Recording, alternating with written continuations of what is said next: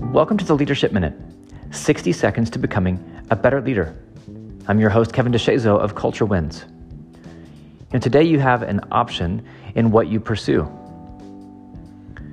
You can pursue approval, you can pursue your distractions, you can pursue perfection, you can pursue average, you can pursue safe, you can pursue comfortable, or you can pursue your potential. You can pursue purpose. You can pursue progress. You can pursue impact.